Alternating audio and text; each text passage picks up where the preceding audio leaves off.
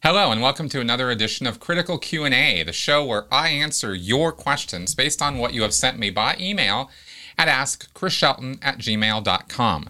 And please do send your questions uh, into that. I am more than happy to add to my queue. I got a lot of questions there, but uh, keep them coming in. Uh, they're always fun and interesting. So this week's podcast was live. I hope you guys were able to catch that or catch up on it, because what I did was, first time ever, I actually brought up one of my podcast guests back to engage in some Q and A with you guys. That's why we did it live. And this was Kat, and she is the woman who had, as I say, quote unquote, infiltrated the Church of Scientology in Austin. And she had a fascinating story to tell us a couple weeks ago on the podcast. And this week, she helped answer some questions that you guys had for her about that experience. And that was a real, that was a real good idea. That was a viewer suggestion to me. And I thought, wow, that's a great idea. And I, and I executed that, and I thought that went great. And uh, so So I don't know, maybe we'll do more of that in the future. If you guys are of a mind to have that on my show, just let me know in the comment section. And what kind of content would you like to engage with in terms of having live stream podcasts where we can have back and forth, um, not, not on a call-in basis, because that is our Critical Conversation show, which it appears is moving to Fridays now. I'm not going to be doing that on Wednesdays. That helps with the sort of workflow of my uni study, uh, my university study, and um, uh, because Wednesdays and Thursdays are lecture days, and uh, you know, this week, Wednesday, Thursday, Friday, my day was consumed by study. So I was like, wow, this is definitely going to take some time out of my schedule. So I knew that. Now we're seeing how it's rolling out. And um, and I'm having a great time with it, learning a lot of stuff, and um, learning about, the, learning the names of some things, and learning uh, statistics, anyway, all kinds of fun stuff there. So Um, if you're curious about, you know, my um, progress in that, then do check out the recording of the Critical Conversation show this week. We did it yesterday or Friday, and um, that was all we we talked about coercive control, and I and I dropped some some uh, data that I've been learning on these courses about coercive control, and and uh, we had some fun with that too. All right, so that's sort of the uh, beginning of the show plugs. Um, And let's go ahead and get on with your questions now. Tracy Stewart. I was shocked at the passing of Kelly Preston, and I really don't mean to be disrespectful, but does John Travolta suffer grief like, quote-unquote, normal people, or does he genuinely think, as apparently he did with his son, that Kelly has passed on to other Thetans, et cetera? How do Scientologists cope with bereavement in their human form?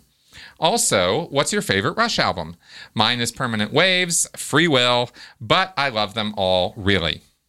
Hey, Tracy, thanks for the dual questions there. I will get to both of them. Um, first off, I get it that you're not trying to be disrespectful, and um, so let's go ahead and address this, right? I mean, I think I've talked about grief in the past in Scientology and the death of loved ones and how Scientologists think about it.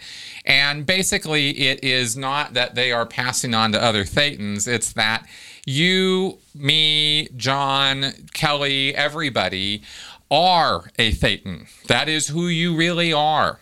You are not your body and never were. No part of your physical existence, as far as Scientologists are concerned, I'm talking from a Scientology point of view here, all Scientologists believe that you were never your body. That your body is has as much significance to who you really are as a can of Coke. It's just not a thing. You've had billions of bodies, billions, an unthinkable number of them, of lifetimes that you have led in the past, both human form, earlier forms, animal forms, anything you can imagine, pretty much. I mean, over the course of billions or trillions of years, a lot goes down, and this is you. So it's almost thought of, okay, so there's the intellectual side of this, and then there's the emotional side, okay? And most of the time when we discuss Scientology, we are talking about it from the intellectual, emotion, you know, uh, rational, this is the rules, these are the guidelines, this is what the dogma says, yes, it's abusive, this is what goes on, but mostly it's about the rules and the ideas and the belief set. So we can sort of remove that, looking at that, from the humanity, actual humanity of the situation.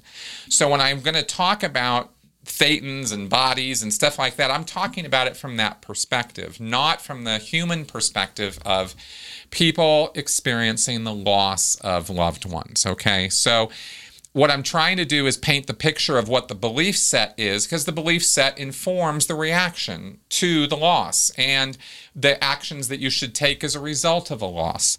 So in this case, because Scientologists believe this so heavily, especially by the time they've gotten to the level where John is at, where they're on the O T levels. I mean, by that point, you are all in on being a Thetan, not a human being or a body or Homo sapiens or whatever you want to call it.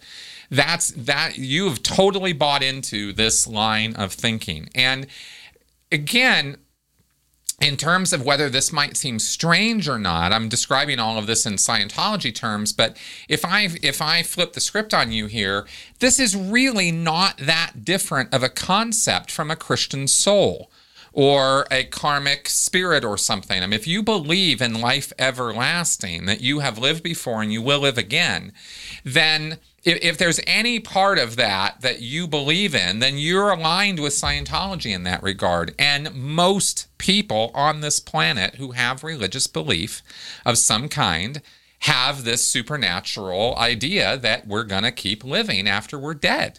Now, whether we've lived before or not is a, is it changes up depending on, you know, what religion you're talking about. Scientology has this past lives thing. Christians, I guess, have the idea, I suppose, that your soul is newly created when your body is created or something. I don't really know how that. I've never really engaged with a Christian on that point. I'm kind of curious about it, actually, now that I'm sitting here thinking about it. When is a soul created? And how does it inhabit a human body? And wh- is it a physical thing or is it a holy spirit? Spiritual manifestation like a Thetan that doesn't have real existence in the physical universe? You know, I don't know. These are good questions, I think, to to find out from the Christian perspective. And I'll probably find about a thousand different answers to this question. In Scientology, there's only one right answer. So anyway, um, just trying to play a little compare and contrast there. This isn't a hit at them or anybody at all. I'm just talking about the topic. So, okay, so So that's the belief set. So how do Scientologists deal with grief? Well, they tend to bury it, okay, is what ends up happening. Because the fact of the matter is that whether you have this belief set or not, it informs how you respond. You are still experiencing a loss, and that loss of a loved one, no matter how you intellectually define or describe it, is still going to hit you at a biological, emotional level, a physical level, if you will. And um, and that's where what we experience as grief and loss is this idea that this individual will no longer be part of our life. And they are gone. They are no longer contributing. And uh, they're no longer present. And it really sucks. It's this, it's this loss thing, right? So Scientologists do feel those emotions. They, they absolutely they feel them. How could they not? Um, unless, of course, there is something, you know, wrong with them in terms of neural or biological factors. But uh, you know, it, we, we're talking about normal people, normal Scientologists, and normal people, quote unquote, here. So in that context, Scientologists feel grief like everybody else. They cry, they hit the walls, they scream, they cry, they get upset. But they are smoothed over, or, you know, succor is provided, or they are comforted by the fact that their loved ones are not dead at all. in any way, and in fact haven't really changed their existence in any way except for the fact that they've sloughed off this body, which is basically the same thing as a change of clothes for you or me, right? You change your beingness, you change who you are. A Scientology term, beingness. It's it's it's your identity. It's who you are. So, um, so that's what changes when you're when you quote unquote drop your body. That's how they talk about it in Scientology: is you drop your body. I dropped it. You know, I don't got it no more, and you move on. So, to that degree, if you really were all in on that belief, and I have been, and I've experienced loss as a Sea Org member and Scientologist because other Sea Org members or Scientologists died. And my response to it was not just to shrug it off. I definitely felt the loss of it. Oh, man, that's... damn, that sucks. I'm not going to be able to talk to them anymore. They're not around anymore. I feel sorry for his his wife, his child. You know, in the case of this man who had died of a heart attack, um, you know, another person I think had had an accident, the tragedy of it, the timeliness of it, the, you know, the untimeliness of it rather was uh, devastating to us because this was a, uh, this this one I'm thinking of right now was a young woman in her early twenties. I mean, she just shouldn't have died at all. And, um, And yet that happened, right? So, so how did I process that as a Scientologist? I, I, I was like, damn, that sucks. Ah, oh, you know, and really upset about the loss of it. But then, well, okay, well, I hope they're okay. Going to go get another body. I hope they remember enough of Scientology to come back. You know, you kind of have that in the back of your head because you know that between lives, people are compelled to spiritual, you know, Thetans are compelled to forget their past lives. Uh, this has been a cycle. This has been going on forever. So why would this be any different? Well, hopefully their exposure to Scientology would make it different. And Hubbard actually addressed this in the materials of Scientology. He said, you know, one of the biggest fears Scientologists have is kicking off and not remembering anything. And so this is one of the, what the way Hubbard told Scientologists to deal with this is to read his books, listen to his lectures, get trained as an auditor. And that way you'll remember it and you'll be able to overcome the mental traps and, and uh, implants of the between lives area. So... you know, so this is touched on quite a bit in Scientology. This is an acknowledged thing. So anyway, I thought I'd give that information to you about this. And um, I think that, that answers the question. Hope that's uh, of use to you there. And then as far as my favorite Rush album, um, you said yours is Permanent Waves. Uh, mine's a toss-up between uh, Moving Pictures and Power Windows. Moving Pictures, of course, being the album that features Tom Sawyer, but my favorite song on that album is actually Witch Hunt, about censorship. I love that song. Uh, and then there is all the songs on Power Windows are one hundred percent up my alley as far as Rush goes. That's that to me is the best Rush ever, and that's mid nineteen eighties Rush. I know other people have Um, very strong opinions about their favorite Rush, and I'm not even uh, arguing about it. I'm just saying that's where I'm at. So thanks a lot, Tracy, for the question. Frank Gray. My question is related to the famous Tom Cruise black turtleneck video, where he exposes his true delusions to the true believers. At one point, Cruise talks about ethics and says that he, quote, relentlessly puts ethics in on himself, end quote, and he exhorts the others to do the same. What does he mean by putting ethics in on himself? Is this done during the standard auditing process where overts and withholds are disclosed? I thought that was just standard Scientology practice. Or is there some formal process similar to the knowledge report where one writes up oneself for ethics violations? How does that work and what are the ramifications? Great question, Frank. Thanks for asking this, because this is one of those things where, as Scientologists, as former Scientologists, it's obvious what he means. But your question is wonderful because it shows all the ways that you would interpret that without knowing what it really is all about. Because um, your guesses are not not what it, this is about. And um, and it's funny, keeping your ethics in or putting your ethics in. So first, let me explain that in Scientology, the words in and out are used all over the place, okay? So if something is in, that means it's properly being done or applied, or it is in a condition of being successfully applied or successfully done or operating, okay? So if... um Uh, well, then there's, and that's contrasted with out. If something is out, then that means it is not present, it is not being done, it is not being properly applied, it is being misapplied in some fashion. Any one of these things could lead to something being out. So something can be in or something can be out. So for example, a policy, a specific set of rules about a particular part of the organization as laid out in a policy letter from Hubbard, that policy can be in or out in the organization, meaning you're either doing it right and it's in, or you're not doing it, you're ignoring it, or you're doing a slipshod job, or you're half-baking it, or whatever, and so it's out. It's out to some degree. It can be a scale. It's not a necessarily an extreme, you know, black or white thing. You know, most of the time that's kind of how it's thought of, because it's either one hundred percent or it's nothing, but um, but you get, you know, you get scales with this. So for ethics, ethics are in or ethics are out.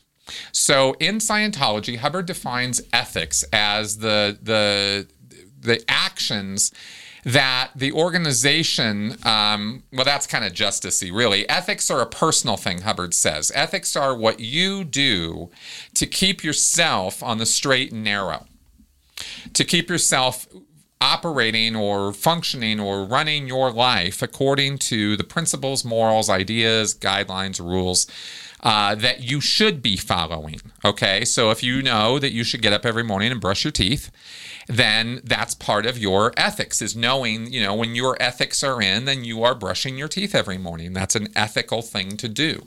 It's the right thing to do for caring of your, your body and, um, you know, that sort of thing. So that would be a point of keeping your ethics in, would be brushing your teeth, you know, caring for your body, not drinking to excess. I'm drawing here from Scientology's moral code, the the Way to Happiness, where Hubbard talks about being temperate and, you know, taking care of your body and not telling harmful lies and not murdering people. These are things that Scientologists think of as ethical actions or things you should do. And in the big wide society at large, they have a lot of agreement on those points. Those are points where Scientology can mesh with society well. So, but the terminology in Scientology has to do with ethics, okay? So your ethics are something that are constantly being monitored and self-monitored in Scientology. Once you're aware of these concepts or you learn these principles, then, um, and it's pretty early on that you learn this stuff, and the terminology of, are, you know, surrounding it. Once this is in, or once you understand this, then it's expected that you're just going to keep your ethics in. Now, part of keeping your ethics in is also following all the rules and regulations of Scientology as laid down by Hubbard and Miscavige and the Sea Org and the local staff. Right? These are the authority figures in Scientology, sort of in sequence there, right, from top to bottom. And so other Scientologists, of course, as well, because Scientology is a snitching culture. So Scientologists work to get ethics in on their other fellow Scientologists. Okay, I hope the terminology is, is becoming clear now, that Scientologists are having to watch other Scientologists to make sure that their ethics are in. And if you can, are confronted by a Scientologist who's who's doing something wrong, doing something bad, again, according to the church, then their ethics are out. You're like, hey, that's out ethics, right? That's another way of describing it, is that action that they're taking part in right now is out hyphen ethics. Okay, that's an out ethics thing to do. If you caught somebody stealing, you say, hey man, that's out ethics. What are you doing?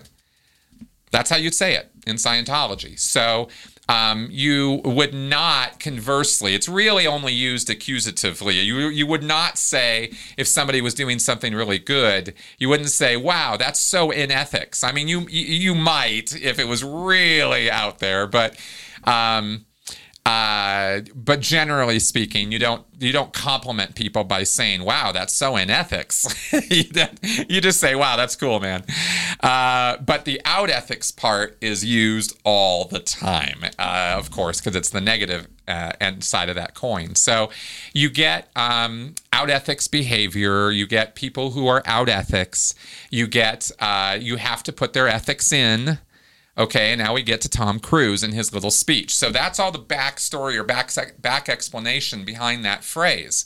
So then Tom Cruise is asked about suppressives, and he's asked about P T S people in his environment.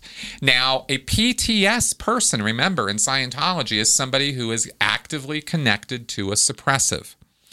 And you can't necessarily help if a suppressive comes into your vicinity. But Cruise is saying, but if that kind of thing happens, he gets ethics in around him ruthlessly.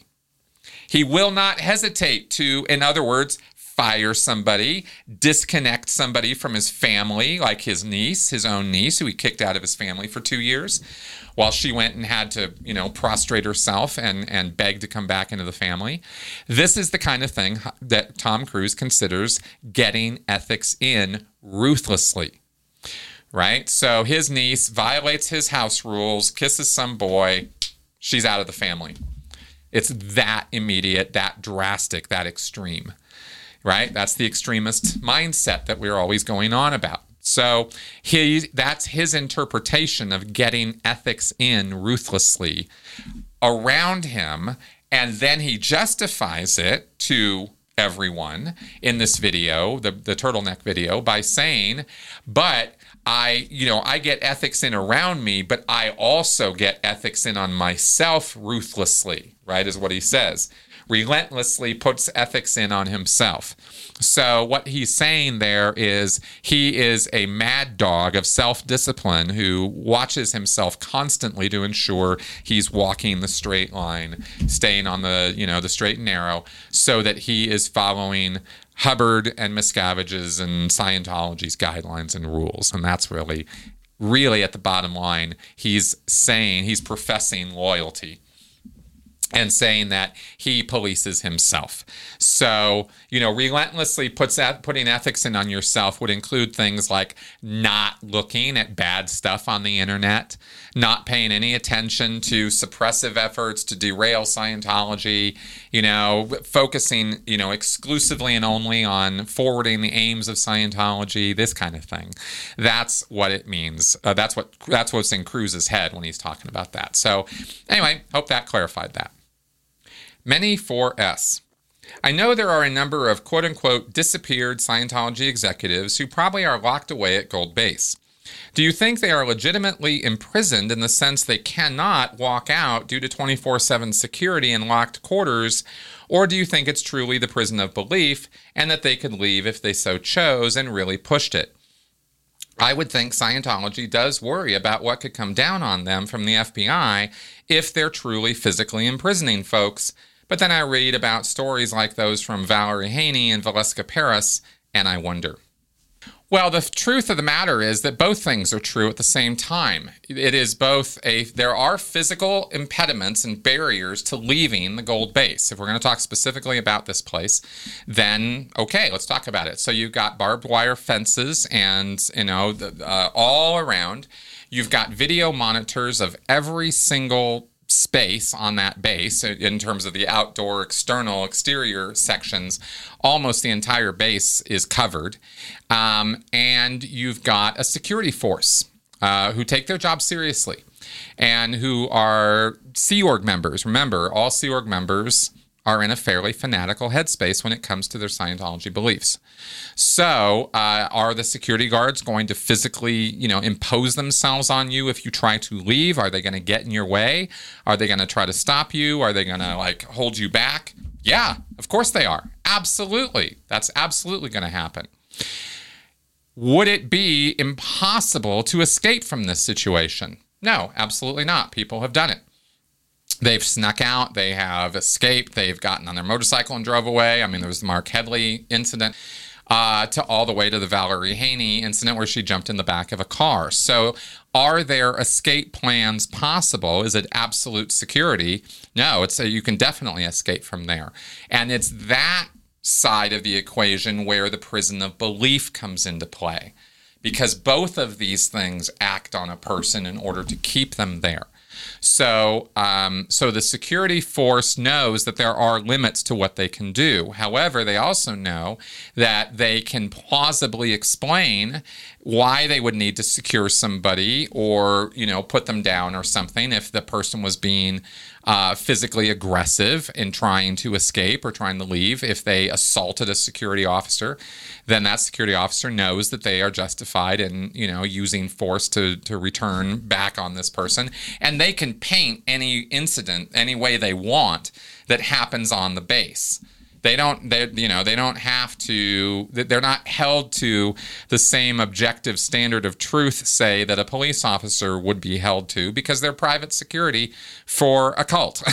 Okay, so, um, and people there know that. I mean, that once they realize, oh, I'm in a place where I really don't want to be, shit, how am I going to get out of here? Ooh, this security force is real. These guys are not here protecting me. These guys are here keeping me here, right? The, the the script flips. So, but until you get to that headspace, these security guys are there for your protection. These are your friends. These are guys you work with. These are not, not maybe not your friends. Some security guards are, but you know what I mean. This is they're they're they're part of the base as much as anybody else. So you're all on the same team. You're all on the same side, right? Until you start wondering, mm, I don't think I like this very much, and then suddenly they're your worst enemy. So that's kind of how that goes. Um, and I think it re- really needs to be thought of in those terms. I don't think it's an either-or thing, which is why I'm I'm answering this way, and I hope the answer makes sense. Um, you know, the, there have been... The other thing about this uh, is that both at Gold Base and other bases, there have been different ways that people who have wanted to leave have been dealt with. Sometimes they are dealt with in a very expedited manner. If they want to go because they're a suicide threat, they are off that base within twenty-four to forty-eight hours. If they are legit thinking about killing themselves, then Scientology doesn't want to have anything to do with that person, because the last thing they want are dead bodies on their base. So again, there are ways that you can get out of there real fast uh, if you want to, you know, and you are canny enough or smart enough or savvy enough to figure out how to do it. Um, you know, sure, they'll throw you on an e-meter and ask you questions about whether you really intend on, you know, suiciding or not, but you can just lie. I mean, you know, if, if you're desperate enough to get the hell out of there, you don't, the meter is, it's not going to stop you. So, you know, so there are ways of, of, like I said, of getting out of there without having to necessarily even jump the fence. But like I said, it requires it. So it's really, so that really is a matter of the headspace the person is in, you see. So that's why both factors are always at play. You know, sometimes there are physical barriers, sometimes there are not. But that prison of belief is always present until it's not. And then when it's not, you know, these things can work themselves out somehow, or they get solved. And there you go. J C, do you think there's any chance the cult drops Danny Masterson, depending on how ugly things get? I can see them throwing him and anyone else who helped cover up things under the bus as rogue members who didn't follow church policy. When you were in, were you aware of this happening with members that they declared or scapegoated, or was that hidden from those inside? If you were aware, did you or others ever harbor any doubts as to their true intentions versus their stated reasons? Okay, so when I was a staff member and Sea Org member, I was loyal, and I believed, therefore, that Scientology was acting in the best interests of everybody in the group. Uh, that's what they claimed to do, and I believed it. So when things happened to individuals in the group, it was easily explained and rationalized that they made those things happen. It was their overts, right? Their bad deeds, that they were pulling in this bad stuff that was happening to them, and that would include somebody like Danny Masterson. If things go south, okay, you can you see here's the script. The script goes, our church ally or our church member is being attacked. The psychs, the S Ps, the bad guys, the critics, they're all railing against, you know, our, our man Danny, and we have to support him, and it's all just a bunch of vicious lies, and how dare they. And then let's say, oops, the truth out, and Danny Masterson is now being, you know, indicted and uh, going to court, right? And he's fighting this tooth and claw, and Tony Ortega's doing a great job of giving the blow by blow on the on how the case progresses. It's really just getting going. It's going to be a little bit. So, um, so depending on how a thing, how ugly things get, if it goes all the way, and it looks like he's going to be found guilty. The church has a couple different choices there, right? Depending on how much exposure the Church of Scientology itself has in this whole mess. The fact that Danny Masterson is, was a Scientologist is public record. They can't do anything about that. Reed Slatkin was a Scientologist. He went to jail, right? There have been Scientologists who have landed in jail. In fact, there was a chiropractor who was going to go to jail. He died uh, a couple weeks ago. And there have been other doctors and dentists and chiropractors going to jail for their fraudulent nonsense who were Scientologists. So if we look at those cases, we see that the church is really more about not involving themselves publicly in this in this in any way, right? Like, well, yeah, he did those things, but it wasn't because of Scientology. And you know, in in the normal day-to-day of, of the world, that sort of excuse would work in the same way that you would never think that, um, you know, just because some doctor is uh, is defrauding Medicaid, that he's doing it because he's a Christian or he's doing it because he's a Jew. I mean, that would just be unthinkable. Nobody should be thinking along those lines. But with Scientology, unfortunately, we have to actually remove that from this equation because Scientology is a destructive cult. And it's all about money, and it is voracious in its money-sucking attempts, et cetera. So we can't just easily write off Scientology as a non-issue with people who, in, who engage in criminal activity who are Scientologists. However, it doesn't always mean that it's ha- that it has to be connected to Scientology or it's always Scientology's fault or something either. It's a real case-by-case kind of look. In the case of Danny Masterson, I don't think he committed these assaults because he's a Scientologist. However, they were covered up so effectively because he was a Scientologist. Scientology definitely helped with that. And should that exposure come out, you bet they're going to throw any number of people under the bus that they have to in order to show that it wasn't the church and it wasn't the church policies. I mean, exactly like you asked in your question. Yes, I'm sure that that would happen because that's a fairly common sense thing that they would do. You know, it's not not some crazy out of the out of the way uh, prediction that they're going to start throwing people under the bus if they're exposed, right? So it really has to do with how the church perceives its own liability in this matter as to how they're going to act about it, okay? And um, also, by the way, since I'll just drop this here since I haven't had a place to put it in any other place, um, the other thing about Danny Masterson is it's very possible that Masterson has actually been out of the church for a while. And by out of the church, I mean not a practicing Scientologist, yet still a Scientologist in name only. The church backs him, he backs them, and there's sort of this mutual sort of cooperation between them because they are involved in a cover-up of criminal actions. And so um, so it could be that Masterson could dish on certain church members or church operations or activities, and they don't want that, so they're going to play nice with him as long as he plays nice with them and doesn't throw the church under the bus in the process of his um, indictment and, and trial. Okay, so You know, so that's how I understand the, the relationship to be working right now between Masterson and the church. I could be wrong. This is this is not, um, you know, I don't have evidence I can point to of this. This is rumor line stuff, but I thought I'd share it with you guys because it certainly does make it a little more interesting. Like, oh, really? Like, Masterson hasn't moved on the bridge in years and years and years, same as Miscavige, right? And you start wondering, are they really a Scientologist if they've got all this money and all this time and ability to do Scientology and they're not doing it? kind of tells you they're probably not a Scientologist. And the truth of the matter is that Masterson was in a lot of ethics trouble all the time with the church.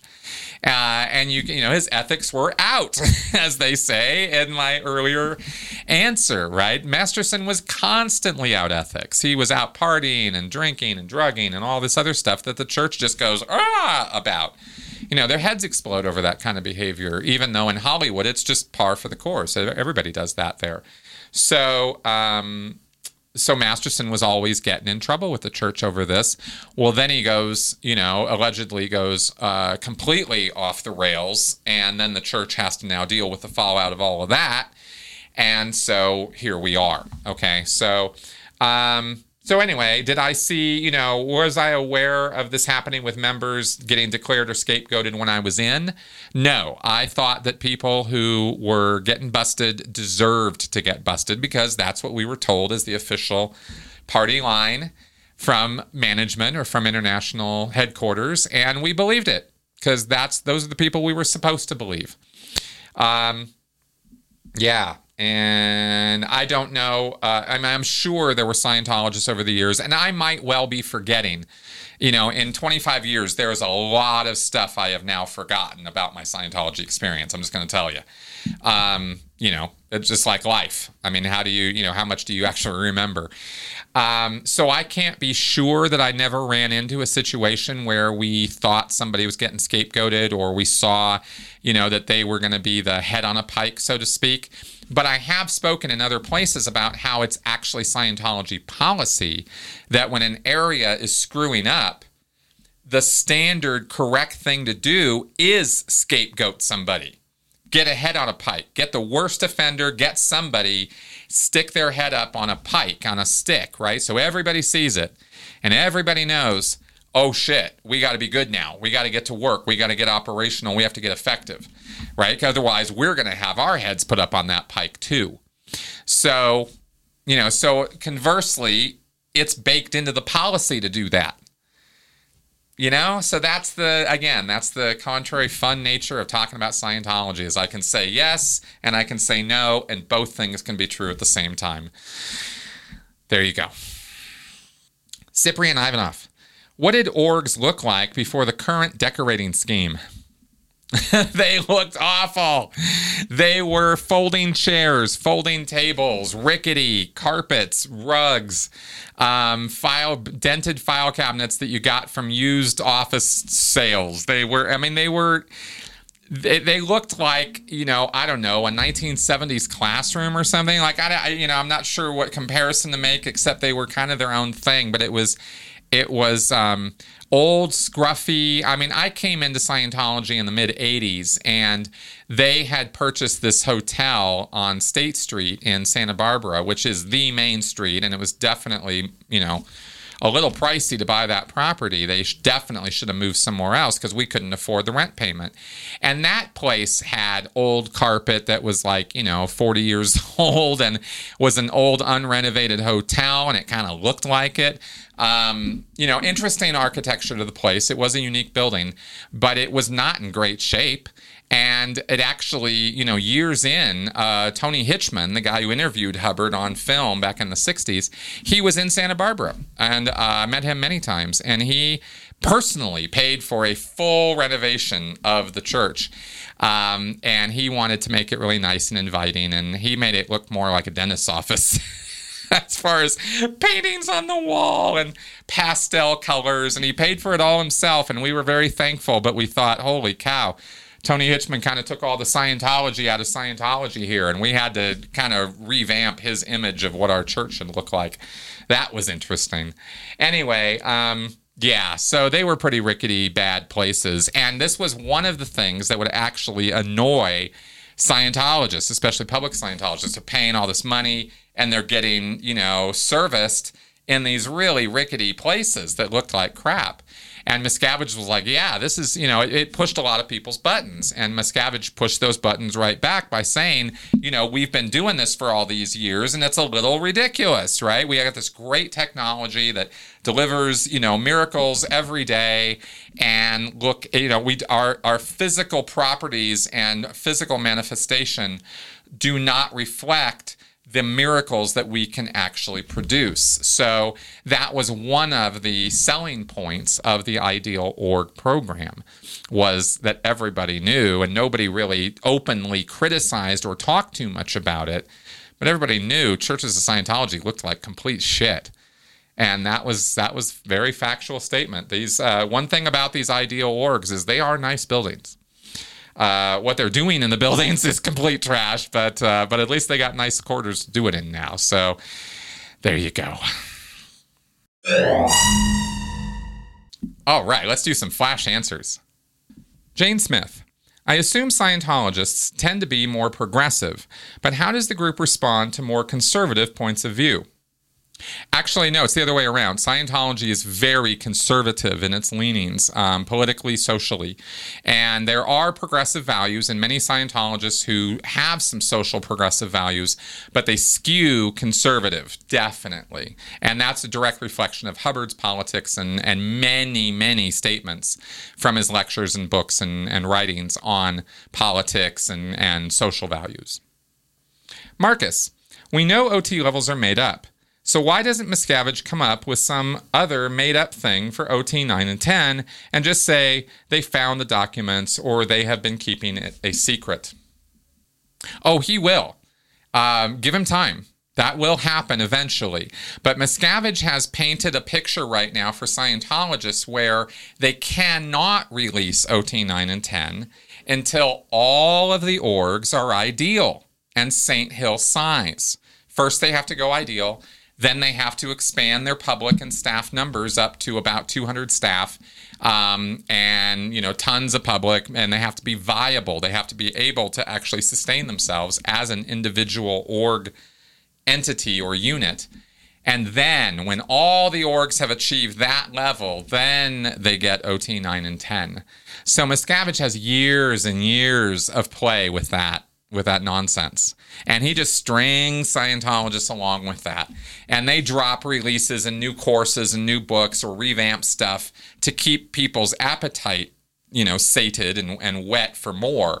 But um, but really, it's, you know, it's still years away. Unless, you know, Miscavige changes his mind and decides to drop it now. But I really don't see any reason why he would do that. M F S Z. I know that L R H penned documents on how to do nearly everything. Washing windows is the one folks usually mention. Did he ever author any on hygiene? If so, I'm guessing none related to teeth. No, Hubbard wrote Way to Happiness that specifically mentions taking care of your teeth, and Hubbard was big on hygiene, and he said a ship is a small world and people need to keep themselves bathed and not stink and not have bad breath and, you know, that kind of thing. He talked about it all the time. The fact that Hubbard had such awful teeth is actually a fact fairly successfully well hidden from most Scientologists. I didn't have a clue Hubbard had bad teeth until I got out of Scientology. So, yeah, it's, you know, I don't know. After a while, you run out of uh, explanations for this stuff. But, yeah, that's that's a fact. All right, guys, that is our show for this week. Thank you very much for coming around and watching me babble on here and answer your questions. I very much appreciate it. And thanks for inviting me into your home. I hope that you will support this channel through Patreon or through PayPal. That both of those methods of support are very, very much appreciated. And in these days of trying times, uh, kind of needed. So throwing that out there. Uh, anyway, see you guys. Let's see. I believe we'll see you next Friday for our Critical Conversation show. Bye-bye.